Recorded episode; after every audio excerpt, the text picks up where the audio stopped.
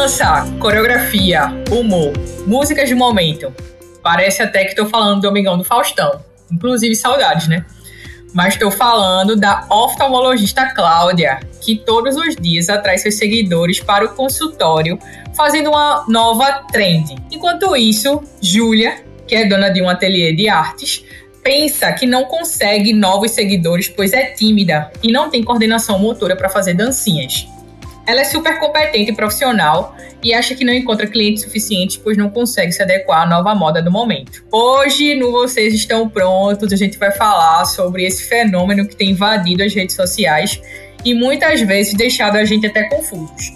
Todo profissional ele deve ser um TikToker? E eu tô aqui com meus amigos Abner e Cecília, que vocês já conhecem. Digam oi, Abner. Oi, Abner. Oi! oi, Abner. Olá! Oi, Abner. Olá. É, o, o, nome do podcast é Fragmentado, todas as vozes do Abner, isso mesmo. Parabéns. E hoje estamos recebendo a nossa primeira convidada aqui no Vocês Estão Prontos. Um momento muito importante na nossa vida com vocês, Tayo Amaral. Subimos de nível! Gente, que honra, que privilégio magnífico. Estou muito feliz de estar aqui com vocês. É, Para quem não me conhece, sou o Tayo Amaral, vou fazer uma, uma intro aqui. É, eu tenho 27 anos, trabalho com marketing digital há oito anos. Eu comecei com 19, assim que eu entrei na faculdade de comunicação social lá na UFG. Inclusive, saudades, faculdade. Foi uma época muito boa, mas passou e ainda bem. eu comecei a trabalhar cedo e interessadíssima pela internet. Comecei a faculdade em 2012, então as coisas ainda estavam se organizando sobre esse negócio de mídias digitais e tudo mais, e eu sempre muito curiosa consegui conquistar um, curso de marketing digital, fiz esse curso de marketing digital por causa dele, consegui meu primeiro emprego. Era daquele tipo de emprego que a gente adora, né? Aquele estágio maravilhoso que a gente recebe muito bem e faz pouca coisa. eu, eu fazia malabarismos infinitos em quatro horas e ganhava 400 reais, que mal dava para passagem para comida. Mas estamos aí, me levou para um caminho do qual me orgulho muito. E estou trabalhando com marketing digital desde então e sou muito apaixonada por esse assunto. Passei por mais de sete agências de marketing digital, já tive minha agência de marketing digital também. E hoje eu estou em carreira solo, mas muito feliz com a minha trajetória. É isso. Uhul! Muito Faltou bem. um fator muito importante você dizer que você ah. mora Onde? Eu moro na melhor cidade do é Brasil, isso! Recife. eu sou natural de Goiânia. Se os goianos estiverem ouvindo aí, paciência, assim, Recife realmente é a melhor cidade. Eu moro aqui há cinco anos, tô completamente apaixonada por esse lugar, gente. Depois eu vou te passar o Pix, Tayo. Ó, nosso combinado já foi. No... gente, eu tô tão feliz porque pela primeira vez vai ter alguém sabendo do que fala no podcast. Nossa, Isso é muito bem nada, tá? Eu queria já começar, né, explorando a nossa convidada. Antes da gente entrar no assunto, né, do TikTok, da TikTokização enfim, esse termo aí que invadiu né, as redes durante as últimas semanas. E que ela falasse um pouco sobre ah, o que é mídia, como se diferenciam as mídias, meio que pra gente entender onde a gente tá hoje como mídias sociais. É normal, é natural que a gente se sinta muito frustrado quando a gente tá se sentindo naquele lugarzinho que é virou uma casa nossa, né? especialmente agora na época de pandemia, as redes sociais viraram uma, uma segunda casa e acabou não sendo e a gente se sente frustrado. Então eu quero validar aqui esse sentimento de tristeza de todo mundo com relação às transformações que vem acontecendo. Mas a gente precisa lembrar, é, colocar o pé no chão e lembrar que não é só uma rede social. O Instagram não é só uma rede social. O Instagram é uma mídia. E aí, rede social ele é um termo da antropologia. A gente está falando de pessoas que se conectam e vão criando pequenos núcleos ali por interesses em comum e se conectam com outras pessoas que estão em outros núcleos e vão formando essa rede. E aí, quando a gente transforma, coloca isso no universo da internet, é, a gente ganha infinitas possibilidades, porque a gente acaba com as barreiras físicas dessas conexões, né? Mas o Instagram, ele não é só isso, ele não foi feito só para a gente se conectar com os nossos amigos, com os nossos familiares. Percebendo o potencial de reunir diversas pessoas com interesses diferentes, e eles entenderam, ó, isso aqui pode ser monetizado, isso aqui pode fazer a gente ganhar uma grana. E aí ele acabou se transformando numa mídia. Mídia é absolutamente qualquer coisa que pode ser vista como meio para você transmitir uma mensagem. E o Instagram é isso. E ele tem a, a, esse grande potencial de gerar dinheiro, apesar dele ser gratuito para gente que é usuário. E aí fica o pulo do gato. Quando uma mídia é gratuita, o que está sendo vendido é você, é a audiência para as empresas que querem conversar com você. Então, a gente precisa tomar cuidado de simplesmente estar tá se apegando a essa plataforma como se ela fosse é, um lugarzinho para você estar ali com seus amigos, quando na verdade desde o início ela foi pensada para ser monetizada, para gerar dinheiro para homens brancos ricos ficarem mais ricos ainda. Na minha cabeça, a primeira rede social assim que a gente teve, acho que foi o Orkut. Acho que foi a primeira rede social assim, pelo menos que teve uma ascensão é, mundial e que teve uma popularização e que todo mundo aqui teve Orkut, né? Nem que fosse para jogar Colheita Feliz, todo mundo aqui teve, teve a sua continha no Orkut, participava, do, participava dos fóruns. Era um espaço em que a gente estava ali para interagir, participar dos fóruns, das comunidades, conversar, flertar, jogar GIF, body poke, né? Que tinha lá, deixar um scrap pro amigo e tal. Enfim, e aí depois a gente passou pro Facebook, terminou matando o Orkut, né? Que foi a, a rede que matou o Orkut praticamente, todo mundo migrou pro Facebook. Foi quando a gente começou a ter outros tipos de interação através dos grupos, né? Que, que possuía lá, ter também informação no Facebook, que era uma coisa que o Orkut não tinha. A informação era gerada pelas próprias comunidades, mas aí foi quando as páginas comerciais mesmo começaram a fazer parte do Facebook. E aí surgiu o Instagram, que era para ser um fotolog é, evoluído, vamos dizer assim, né?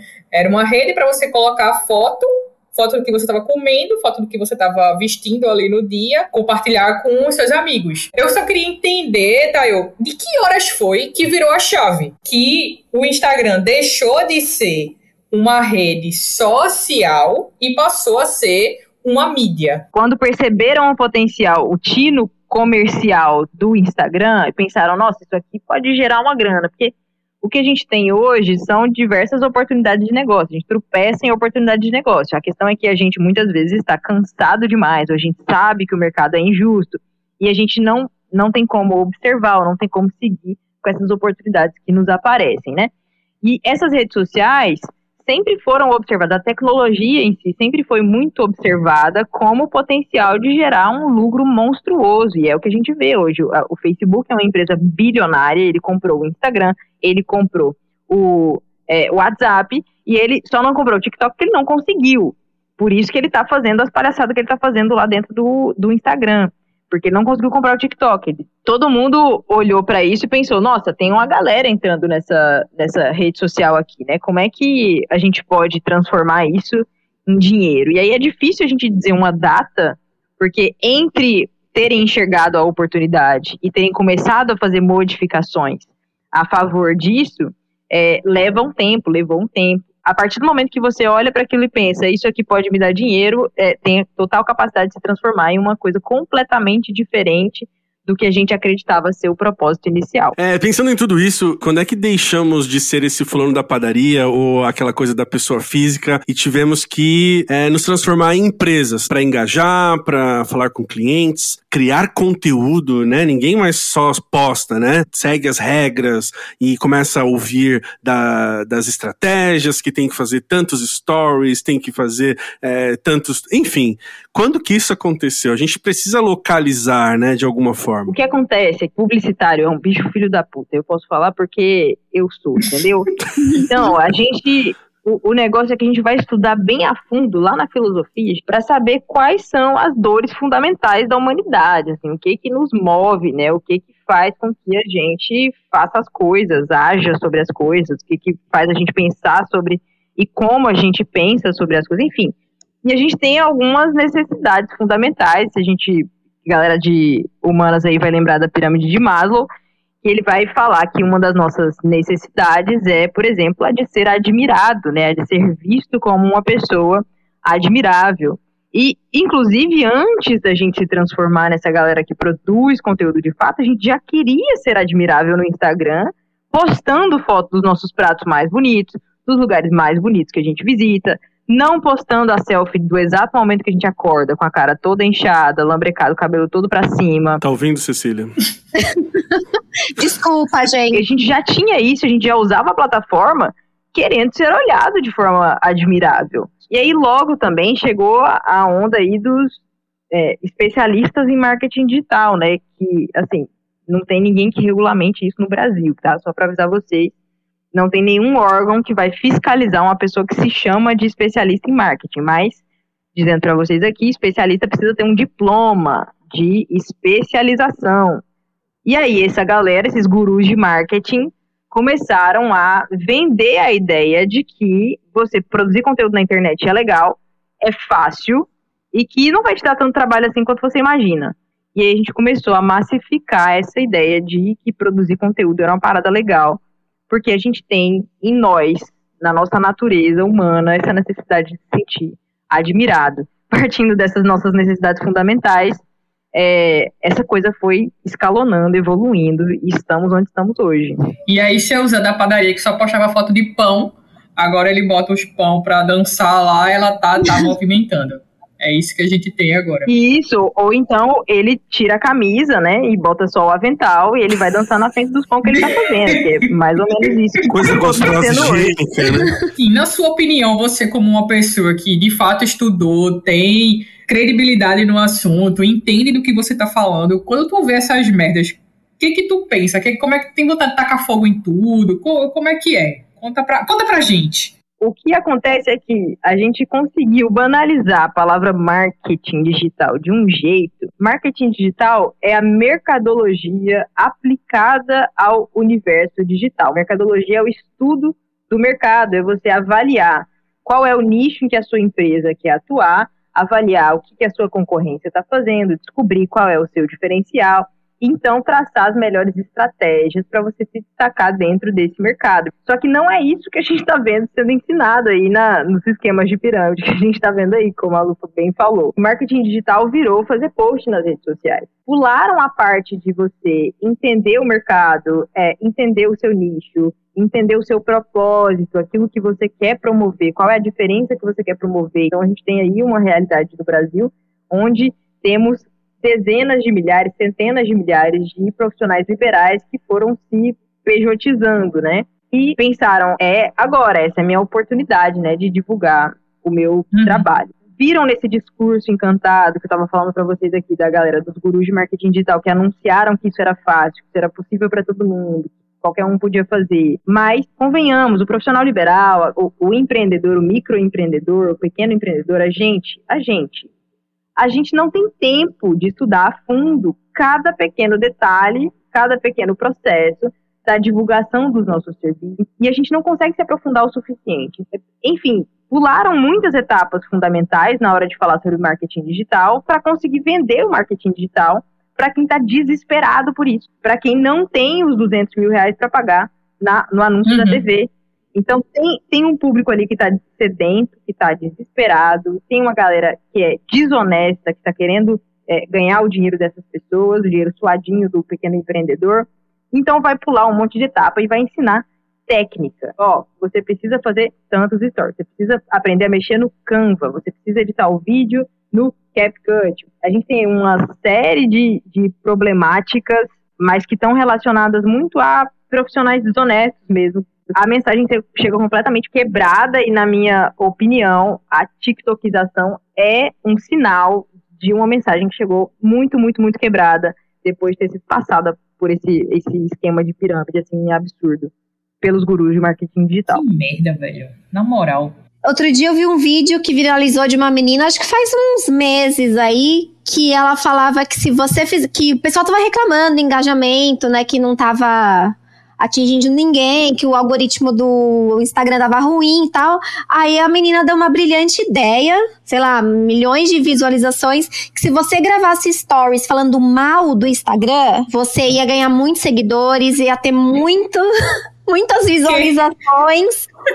Aí eu falei, gente. Psicologia reversa com o Instagram. É, e um monte de gente falando, não, realmente deu certo. Porque daí você começa a ler os comentários, né? Fala, não, não é possível. Não, eu fiz e deu certo. Aí eu fico imaginando, se eu fosse um profissional de marketing digital, né? Eu já ia pra cima. A mesma coisa que lembram da Pugliese, né? Que os, os profissionais de educação física foram pra cima dela logo no começo, né? Uhum. Que ela podia dar aquelas dicas e passar exercícios. E dietas. Dietas malucas, tipo Mayara Card, né? Aí eu queria saber se no marketing digital também o pessoal fica em cima dessa galera charlatã, assim, ou se já tá entregue para Deus mesmo. Entregou para Deus. É, filha, a gente é minoria. A gente que entende do assunto, a gente é minoria e a gente particularmente está extremamente cansado. Por quê?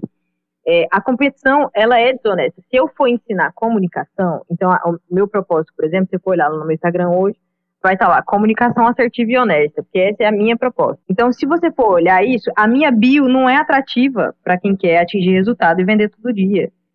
Quem quer atingir resultado, vender todo dia, precisa de um charlatão que vai escrever na bio dele. Se você quer atingir resultados e vender todo dia, você está no lugar certo. Mas ninguém quer o caminho mais difícil. Então, você falou aí sobre falar mal do Instagram a gente tá tocando e, e dá certo se você for publicar lá falando mal do Instagram, todo mundo vai concordar com você. Por quê? Mais uma vez, questões fundamentais. A gente tem que se sentir acolhido, a gente tem que se sentir em grupo. E tá todo mundo chateado com o Instagram por causa dessa frustração, que, na minha opinião, é muito mais sobre expectativa, mas tá todo mundo chateado com o Instagram. Se você colocar lá, um monte de gente vai se identificar com você. Então, assim, é mais difícil e as pessoas literalmente não estão dispostos. A gente fica com raiva, mas a gente fica com raiva pra dentro. o que a gente decide fazer é, sei lá, abrir um vinho, é passear, é, enfim. Se pudesse, tacaria fogo, mas. A única impressão que eu tenho é de que em alguns anos a gente vai tratar essa questão como aquela do golpe do bilhete premiado. Lembram disso? Aquela lenda urbana? Uhum. Então, porque mexe muito com esse desejo. E ele só é desejo né, de alguém anônimo em é, conseguir uh, uma audiência e começar a vender. Isso é muito alimentado pelos casos de sucesso que realmente existem mas eles são apenas alguns casos, né? E a gente está falando de milhões de pessoas que estão aí fazendo transações às vezes pequenas, mas que estão enchendo o bolso de algumas pessoas oportunistas, né? Então é só essa essa observação que eu queria fazer, que eu acho que daqui a alguns anos a gente vai ver isso como uma espécie de lenda urbana, uhum. assim, sabe? Como se fosse uma atualização dessa questão do golpe do bilhete premiado. Que todo mundo acha que tem potencial para ser algo, mas nem todo mundo será, né? Então, e a gente trata essas redes sociais ou essa é, inteligência por trás disso como uma coisa é, banal, assim, ou propriamente do trato social. Eu acho que vai um pouco além disso. No ano passado teve uma, uma reportagem reportagem muito séria, assim, da Intercept, falando sobre o algoritmo, por exemplo, do TikTok. não sei se vocês acompanharam isso, né? De que ele mostrava e mostrava só pessoas, por exemplo, é, bonitas e desconsiderava as feias. Vocês lembram desse, desse, dessa tour, assim? Twitter, não? É, que tem no Twitter também, que sempre que é. tem uma foto entre uma pessoa branca e uma pessoa negra, é, ele coloca a pessoa branca em destaque, enfim. É, eu tô falando especificamente da, dessa reportagem do Intercept, porque ela trabalhou a questão do TikTok, né? É, vazaram algumas regras de moderação internas que visavam isso, sim, né? Sabe, tirar coisas que eles achavam que não, uh, não fariam não teria audiência. E aí nisso tem as questões políticas, tem questões de apagamento mesmo, assim, perfis mais miseráveis, sabe? que eles consideravam assim, sabe? E aí eu tô citando isso porque a gente às vezes fala, né? A gente tá com a especialista aqui e parece que é uma coisa do trato social. E vai um pouco além disso, porque tem gente lucrando sim, e são os grandes que estão lucrando, né? Aí é, eles estão lucrando. Aí tem uma galera que realmente são os espertos, que lucram menos, mas estão. Só que o que é, fomenta tudo isso são esses números enormes de, de, de usuários e que, como a Tayo falou no começo, nós estamos nos vendendo, né? O que a gente usa gratuitamente é só uma troca enfim. Mas essa impressão que eu tenho, assim, que a gente tá lutando, às vezes, como uma, uma, uma, coisa, um tsunami, assim, sabe? E aí vai vir outra rede, você citou o Orkut, mas já teve mais Space, já ter. E, e para mim vai sempre, sempre ser uma coisa assim que vai ter um outro player jogando muito grande e a gente meio que tentando sobreviver, uhum. sabe? E falando no TikTok, né? Eu sou uma TikToker, hoje eu mais sou telespectadora do que criadora de conteúdo lá. E assim, eu vi essa coisa das, das profissões, eu vi isso nascer em tempo real. Porque eu tô no TikTok há dois anos. Então, quando você. Eu vi, eu tava. Eu vi, eu tava, total. então, quando você cria o seu perfil, você coloca lá os seus interesses, né, para o algoritmo funcionar e tudo mais. Percebi, assim, na minha visão, acho que por causa do algoritmo também das minhas preferências, começaram a aparecer primeiro os nutricionistas para mim. Comida, né? Então, tem pessoas legais, profissionais sérios. Tem até um rapaz que eu vou indicar o Instagram dele hoje, que eu migrei pro Instagram, acredito em tudo que ele diz, porque ele é um cara sério.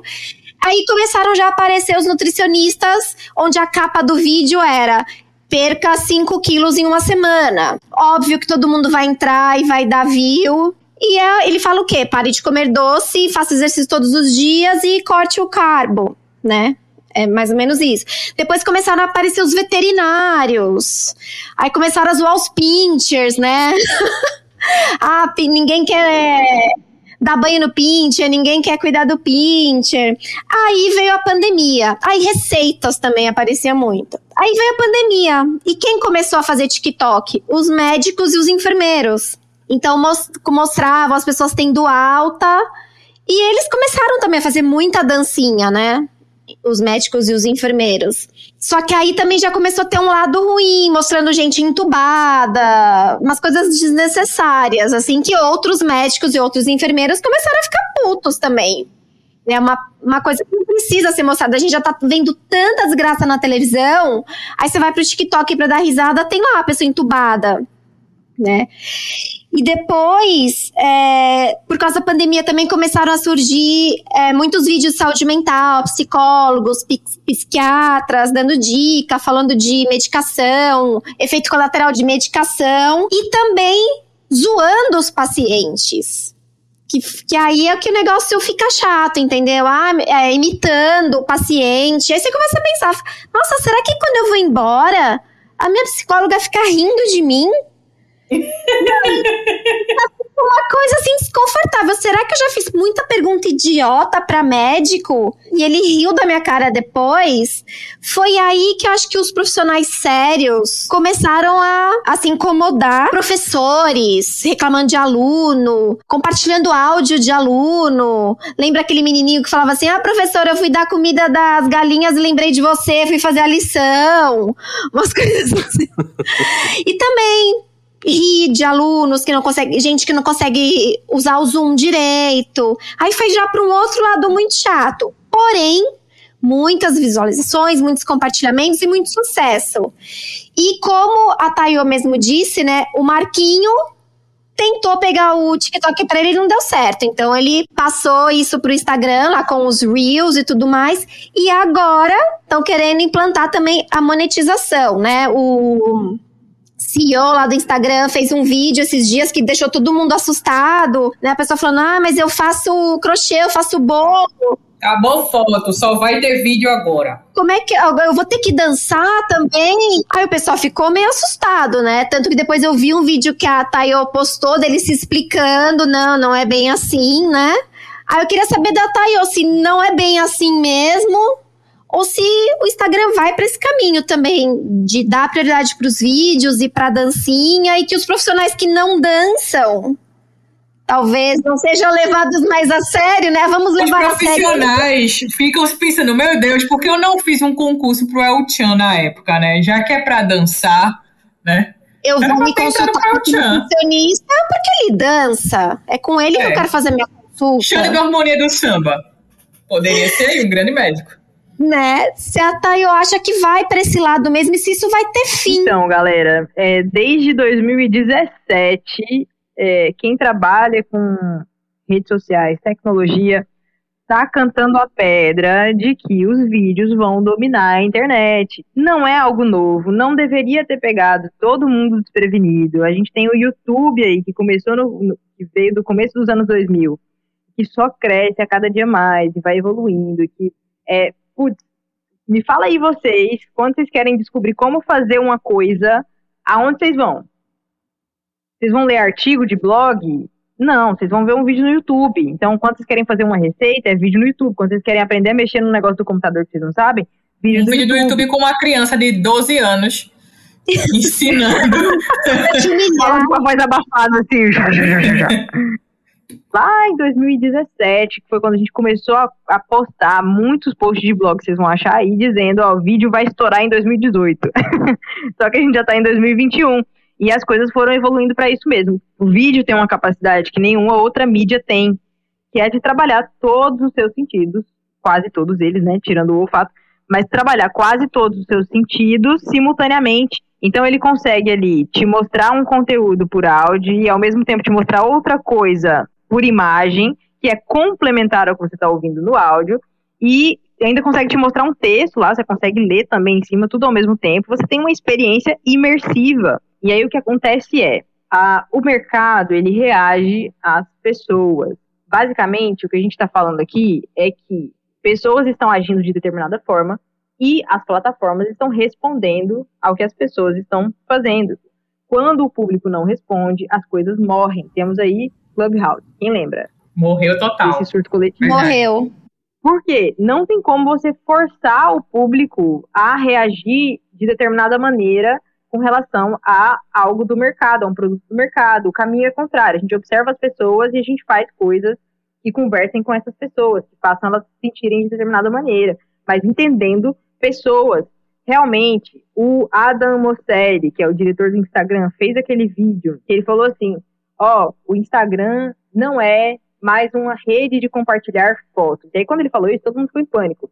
Mas o que ele estava querendo dizer é: o Instagram deixou de ser só uma rede de compartilhar fotos. E aí ele abriu a caixinha de perguntas dele recentemente, lá no Instagram, e todo mundo perguntou sobre isso. Como assim? Vocês vão então tirar prioridade das fotos? E aí ele falou incontáveis vezes respondendo essas perguntas, não. Na verdade, a gente vai continuar entregando foto. Se você gosta de foto, é isso que você vai ver. E eu achei essa pontuação muito importante. Por quê? Se o Instagram está te mostrando muitos vídeos, é porque você está reagindo a muitos vídeos. O algoritmo dele funciona dessa maneira. Ele vai ler o que você está fazendo e ele vai tentar te mostrar mais daquilo. Porque ele quer que você permaneça. Lembra lá daquele esquema que eu falei sobre mídia? Audiência. Que que, o que que dá mais audiência? Um programa de manhã na Band ou um programa de manhã na Globo? Globo, né? Na Maria. Aonde que é o comercial mais caro? Na Band ou na Globo? É isso, gente, é isso. O que o Instagram faz? Eu preciso manter as pessoas aqui o maior tempo possível. Porque quanto mais gente eu tiver aqui, mais caro eu posso vender, ou para mais gente eu posso vender esse espaço de mídia. Então, o que o Instagram vai fazer daqui até ele morrer vai ser fazer de tudo para você permanecer naquela rede social. Muitas vezes as pessoas que estão reclamando da entrega, é, ah não, mas não está entregando minhas fotos, não está entregando meus posts, são pessoas que não estão interagindo com os posts de outras pessoas. São pessoas que só interagem com Rio, só interagem com IGTV, só interagem com Story. O vendedor que está passando perrengue com engajamento, não curte, não comenta, não compartilha. Então a gente, enquanto usuário, a gente não presta atenção em como é que a gente está utilizando. A gente está terceirizando a culpa, a gente está é, colocando essa responsabilidade sobre outra pessoa, que é uma pessoa que não existe, né? Que é o algoritmo. A gente está tratando o algoritmo como se fosse uma pessoa. A gente aponta o dedo na cara dele e fala assim: algoritmo, você é mal. Você está me atrapalhando. Eu não gosto de você, algoritmo, como se ele fosse uma pessoa. Justamente por ele não ser uma pessoa, fica mais fácil a gente culpar ele, né? Bom, agora a gente precisa saber o seguinte: quando é que fazer conteúdo divertido é legal e quando fazer conteúdo divertido é um problema? Tem alguns perfis que eu sigo que são muito bons, assim. Tem uma advogada, ah, esqueci o nome agora dela. Putz, eu vou. É aquela Faida, fa, é, não sei se é Faida ou se é Faida. É, é, é, é. Belo. Eu acho incrível e eu, e eu meio que tô me educando, digamos assim, para algumas coisas a partir dos posts é dela. Então, não, maravilhosa, eu acho super coerente, então tem um discurso muito desse nosso tempo, então acho muito importante, assim, ter essas figuras, né? Agora, em compensação, a gente tem o, do, o que não fazer. Então, acho que nesse momento seria legal a gente conversar sobre isso. O que, que é legal, o que, que é um problema. Quando a gente está falando de comunicação, esses marqueteiros, esses gurus do marketing que a gente falou mal deles até hoje, esses coaches de marketing, coaches de marketing digital que estão na internet pularam algumas etapas e uma das etapas fundamentais é que eles não lembraram a gente que produz conteúdo, a gente que trabalha com isso, a gente que trabalha com qualquer coisa, quer divulgar, que nós somos parte da equação, nós, indivíduos que estamos produzindo conteúdo. A gente tem, para a comunicação, ela se estabelecer, e eu vou falar de maneira muito simplificada aqui, a gente tem um emissor, né, da mensagem, a gente tem a mensagem em si, a gente tem o receptor e a gente tem o meio. Então, no contexto do Instagram, vamos lá. Lu, ela trabalha com ilustras, ela é essa figura do emissor, ela tem uma mensagem que é o trabalho dela, a arte que ela faz. O meio é o Instagram e o receptor é o público-alvo. A gente focou muito em falar sobre o Instagram, o meio, e sobre né, o meio, o que que faz, o que que dá certo, o que que faz sucesso, o Rios e enfim. E falou até um pouquinho sobre público, o que, que seu público quer ver, você tem que aprender a ler as respostas dele para fazer mais disso, enfim. Mas a gente esqueceu de falar que uma parte fundamental é a Lu, é a personalidade da Lu. Então, a gente esqueceu de dizer, ó, você também é importante nessa equação, você precisa fazer coisas que combinem com você. Então, vocês me perguntaram aí, fazer dancinha é legal, fazer conteúdo engraçado é legal? Se combina com você, é legal, se faz parte da sua personalidade, se faz parte daquilo que você quer transmitir para as pessoas, se você quer criar essa imagem de que é um espaço confortável, acolhedor, o humor pode te ajudar muito nisso. Mas precisa combinar com você, porque se você tentar fazer uma piada, não sei se vocês já tiveram a experiência de ouvir uma piada de uma pessoa que não é engraçada. A piada às vezes é boa, a piada às vezes é boa, mas o jeito que conta a piada é fundamental. Então, você fez um conteúdo engraçado e você não vai ter resultado porque você não é essa pessoa. Eu, por exemplo, não costumo fazer conteúdos engraçados, apesar de eu me considerar, assim, na vida pessoal, uma pessoa até divertida. Mas eu não costumo fazer conteúdos engraçados, não é minha vibe, não é isso que eu quero transmitir, não me sinto confortável. Já tentei gravar alguns rios dublando, mas não me sinto confortável com isso, não combina comigo. É, então, existem maneiras e maneiras de fazer. Você precisa se considerar nessa equação. Combina com você utilizar humor? Quando você grava e vê esse vídeo, você acha ele legal? Você acha ele engraçado? Porque se você for uma pessoa toda travadona, igual eu, porque assim, zero talento pra dança, gente, já fica avisado aqui pra vocês que não me conhecem. Não me chamem pra balada, me chama para o barzinho que eu vou estar sentada. Se você não tem, se você é travadão e você vai tentar dançar, e aí sai um negócio torto, um negócio troncho, você não se sentiu confortável e fica evidente pra pessoa que tá assistindo, não posta. Tenta fazer um outro tipo de conteúdo, tem diversos formatos, inclusive para o Rios, que não consideram dancinha, que são muito efetivos, são muito eficazes. Lu estava falando aí, Lu, você, você já dançou no seu. não. Não ficou muito claro para mim essa parte. Ainda não. Quando começou essa questão de ah, o produtor de conteúdo, blá blá blá blá blá blá, eu ficava pensando, eu disse, pô, vou ter que mostrar minha cara agora. Eu não gosto de aparecer, sabe? Eu não gosto de falar meus stories, eles sempre foram ou imagem, uma, eu fazendo alguma coisa, né, em relação à minha página de ilustração. E até no meu Instagram pessoal também, é muito raro eu aparecer o meu rosto, assim, eu não gosto. Fiquei muito pensativa em relação a isso, como é que eu vou fazer agora e tal. E aí, a forma que eu coloquei, eu não apareço. Aparece a arte que eu tô fazendo, a pintura lá, eu passo, aparece no máximo a minha mão. Eu pelo menos me sinto muito melhor fazendo isso do que soltando, ah, fazendo um vídeo, tipo, eu dançando com os pincéis, que assim, para mim não faria sentido algum. E é isso que você falou mesmo. Eu vejo algumas pessoas meio que fazendo isso por obrigação, principalmente perfis de arte mesmo, mesmo que eu sigo, assim. É, artistas que eu sei que não têm carisma para aparecer na tela, estão fazendo aquilo ali, obrigado e transparece muito, sabe, na, na, no vídeo. Fica muito na cara que eles estão fazendo aquilo obrigado. Tipo aquela trend lá do Ela Tá, tá movimentando. Que eu falei que eu não, não suportava mais, né? Eu vi vários desses, assim, das pessoas falando que estavam movimentando. Eu digo, gente, não, sabe? Parem, por favor. E, e é isso mesmo, sabe? O pessoal faz porque tá todo mundo fazendo. Então, ah, vou fazer também. Mas não faz sentido. Exatamente. É sobre isso que eu estava dizendo, Lu, quando eu estava falando sobre ensinar a técnica uhum. vazia, sabe? Se você ensina a técnica vazia, a pessoa não sabe por que, que ela está fazendo. E se ela não sabe por quê, ela não vai se sentir confortável e no fim vai dar errado. Assim, ela vai ter views, mas aí vai cagar todo o engajamento dela, porque ela pode ter aí mil views e aí as curtidas são poucas, os comentários são poucos, o Instagram vai pensar assim, nossa, todo mundo tá vendo e todo mundo tá ignorando, o que que tá rolando aqui? E aí seu engajamento piora ao invés de melhorar. Então, existem maneiras de fazer. Mais importante é você entender por que, que você está fazendo e também se considerar na equação como você fez. E outra coisa também, né? É uma coisa que eu tenho visto muito é a empresa usando os funcionários, né? Meio que obrigando Nossa. eles a fazer vídeos divertidos. Tipo o cara lá da padaria que pega os funcionários dele e aí cada um pega um bolo, pega um pão o outro pega um negócio e bota lá os funcionários para dançar, sabe? Eu acho que o tanto de processo que vai ter de assédio moral daqui um tempo por causa disso é, vai ser bem absurdo assim. E eu vejo que os funcionários estão constrangidos, sabe? Estão fazendo aquilo para manter o emprego. É importante também a gente aproveitar esse espaço, já que a gente está falando sobre isso, para falar que a gente muitas vezes está atribuindo para a plataforma, para o algoritmo, para o Mark Zuckerberg, uma responsabilidade que é do sistema capitalista. O que acontece é, o mercado, ele não é justo. Vendeu essa ideia de que a gente tem o livre mercado. E nesse livre mercado, você, meu querido pequeno produtor de é, suco de Guaraná, pode competir com a Coca-Cola. Você vai ralar a sua bunda para conseguir é, vender o seu suquinho de Guaraná. A gente sabe que não tem como você competir.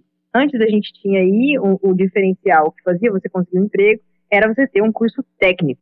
E aí não foi suficiente o mercado do curso técnico. E a gente passou então a exigir a graduação. E aí, quando a gente está falando de, ah, eu preciso gravar vídeo do meu para vender minhas ilustras, eu preciso gravar um vídeo no Rios, a questão é, tem essa exigência aí do mercado. A gente está observando que o mercado passou a exigir, que isso é um diferencial. Aí a questão é: você tem um negócio, você precisa sustentar esse negócio. Você tem condição de sustentar esse negócio sem ceder a que o mercado está te exigindo? Porque se você tem, você não precisa fazer vídeo, você não precisa fazer rio, você não precisa nem ter Instagram. Se o seu boca a boca está funcionando muito bem, está sustentando o seu negócio até hoje, massa. Mas tem casos de pessoas que não conseguem fazer o seu negócio desenrolar sem isso, sem uma plataforma gratuita de divulgação. Então, hoje, o diferencial é esse, mas qual vai ser o de amanhã? A gente não sabe o que vai surgir aí. Então, a gente está atribuindo à plataforma um problema do mercado. E a gente está fazendo isso de forma muito cega, como se é, realmente fosse o Instagram o problema, quando na verdade não é. Então, o mercado vai criando essas necessidades, vai criando pessoas. Por exemplo, a gente está em um momento que o desemprego está altíssimo. Então, se o mercado está pedindo gente que faz rios, o que, que, vocês acham que o desempregado vai fazer? Ele vai fazer rios, que ele precisa daquele emprego para colocar comida na mesa. Então, é um problema do mercado e a gente está atribuindo ele a outras pessoas porque a gente não quer refletir sobre isso, ou porque a gente não tem não, não começou a conversar sobre isso ainda. E a gente precisa. Chegamos àquele momento que a gente adora e que a nossa audiência também gosta, que é a parte das indicações e desindicações desse episódio. Então vamos começar com Cecília. Cecília, o que, que as pessoas têm que ler, assistir, seguir? Fala pra mim. É, vou indicar o nutricionista que eu conheci no TikTok, lá no comecinho, e eu gostei muito do jeito que ele explica as coisas, das dicas que ele dá. Ele responde as dúvidas e as perguntas dos seguidores. Aí eu acabei migrando pro Instagram dele, nutri.ricardodel.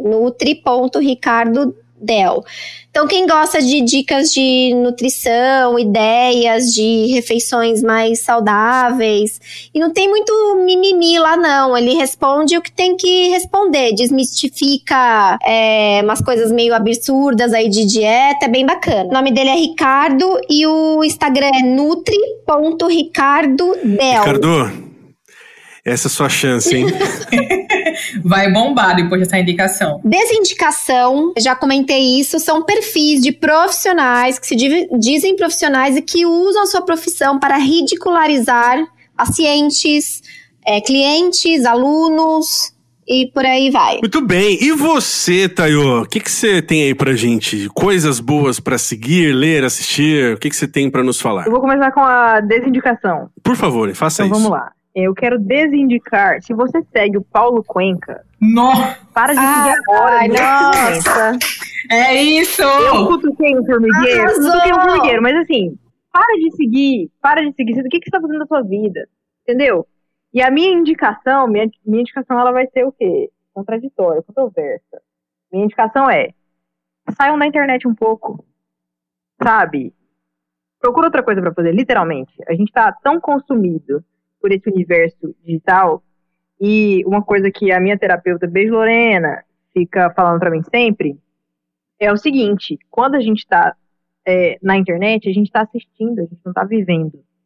Então, a minha indicação sinceramente, é para a gente procurar outras coisas para fazer para além de redes sociais. E quando a gente estiver nas redes sociais, a gente pensar na pessoa que está do outro lado. É, então, se seu amigo está lutando para produzir conteúdo, dá uma forcinha, sabe? Valoriza aquele, aquele esforço que ele fez para produzir aquele negócio. Mas, assim, minha indicação principal realmente é você dar uma saidinha da internet, tocar um violão, ler um livro, aprender uma coisa nova, passear no parque de máscara PFF2, viu, pessoal? mesmo vacinados, mas sair da internet. É a minha indicação. Amei, achei subversiva. Muito Arrasou. Bom. Eu sou aquariana, né, amiga? Eu também. Eu também. Então é com você agora, Lu. Faz a mesma coisa. Eu quero que você desindique algo e indique algo. Tá bom. Já que Tayo desindicou o Instagram de Paulo Cuenca, eu quero que vocês também parem de seguir o Instagram da esposa de Paulo Cuenca, Dani Nossi. Ah, peraí, isso é perseguição. Vamos no quartinho! Meu Deus, o PIB desse casal vai cair hoje. Gente, sério, que desserviço, né? Então, se você ainda tá perdendo seu tempo, alô, Abner, se você tá perdendo seu tempo seguindo essa pessoa, por favor, pare nesse momento, tá? E. Olha só. Você me cita, eu preciso ter o, o, tempo de Olha resposta. Peraí, data vênia, data vênia. pela ordem, pela ordem disse já no podcast, é um estudo de caso para mim, eu preciso ter acesso a essa bolha. Né? Para mim é importante saber uh, coisas ali, então deixa eu seguir. É um, é estudo de caso. Ah, estudo entendi, de caso. que eu sou estudo antropológico, tá bom. Exato. É, é uma, e quero... é, assistir BBB, né? Assiste BBB pra... Isso, é, uma experiência antropológica. E a minha indicação é uma série da HBO Max. Vocês que estão acostumados, né? Toda semana eu desindico aqui um streaming, mas eu vou indicar a série Rex. Tive a oportunidade de assistir essa semana e, assim, maravilhosa. Não vou... Muito, muito Não vou bom. comentar sobre o plot, não vou comentar sobre nada. Apenas deem um play e assistam. É isso. Meia horinha ali, cada episódio, dez episódios, top. E é isso, veja. Gente, a Jean Smart é, é maravilhosa mesmo, hein? Que, que mulher, mulher, cara. Que é mulher. isso, é isso que eu tenho pra dizer. Vejam. Vejam. E você, Abner, qual a sua indicação e desindicação do episódio? A minha desindicação fica quanto à cobertura da Olimpíada de Tóquio. Apesar de ter os canais da Sport TV ou mesmo na Globo, eles simplesmente não passavam as modalidades, sabe? Jogos importantes de finais, foram raros os casos que eles passaram. Então eu fico pensando, pra que que compram os direitos se você não vai passar tudo? Tem tanta coisa que a gente podia ter visto, né? Na verdade, eu, né?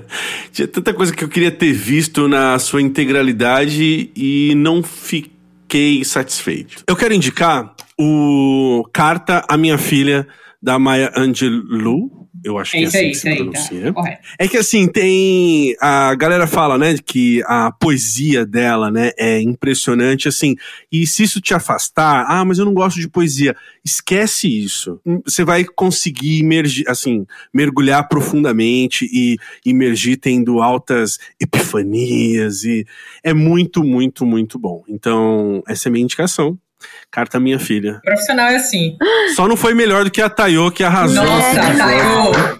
Ai, Ah, Uh, tô aqui, ó, aplaudindo de pé. Mentira, tô sentada, mas enfim, imaginem. Faz teu jabá pra nós. Não, eu, eu gosto de conversar sobre comunicação e eu tento dar dicas não superficiais sobre isso para pessoas que, que querem realmente se conectar com outras pessoas através dessa rede, né? Que é diferente de uma pessoa que quer conseguir muitos likes. Então, queria convidar vocês para dar uma olhadinha. Se vocês gostarem, fiquem é, e conversem comigo. Assim, eu sou uma pessoa muito é, que gosta muito de dialogar, eu gosto de construir junto e todos serão muito bem-vindos. É, arroba Tayo Amaral. Meu nome é complicadinho, mas se você colocar T-H-A-Y-O, não tem isso. Tayo, muito obrigada, de verdade. Valeu mesmo, assim. valeu. Top. Super obrigada. Gente, valeu mesmo por vocês terem ouvido mais um episódio do Vocês Não Estão Prontos e até a próxima. Beijos. Aê. Cadê o bonitão? Cadê? Já tô entrando, bonitão do Brega. A visita já disse: Estou pronta, amiga. Olha, assim que eu gosto. E o Beyoncé aqui atrasado. É, a estrela. É isso, galera. Não precisa vocês se podarem, tá? Sejam vocês mesmos. Quero, quero, quero meu apresentador, quero minha rainha do deboche, quero o quê? Mas eu acho que é esse o problema, sabia? Ser a gente mesmo. Tayo, eu acabei de ser quase linchado. Falei assim, a sua pergunta foi tão ruim que ela saiu. Ela falou, me nego a responder. Falou pouco hoje, a gente quer ouvir sua voz. Foi, foi, Áurea. Você ficou reflexivo hoje. É. Não, eu deixei brilhar quem tem que brilhar, gente. É um exercício de humildade. Eu ensino vocês também. Então aproveita a chance que a gente tá te dando e É brilha aí Então vamos lá. Cecília, Ok. se parte dessa publi que você tá fazendo não cair na minha, no meu Pix, Pronto, voltei. tá vendo? Perdi o meu Perdeu o momento. Tava numa momento. coisa tão bonita. A epifania Num crescendo. foi. Tava... Perdão, é, perdão. pô, eu tava, tava num cre... Gente, eu tava num crescente, assim, Segue, maravilhoso. Eu Vou eu tentar, não hein? Vou tentar de novo. Vou tentar de novo. Nossa, essa versão Paz e Amor sua é até melhor, viu? Foi, né?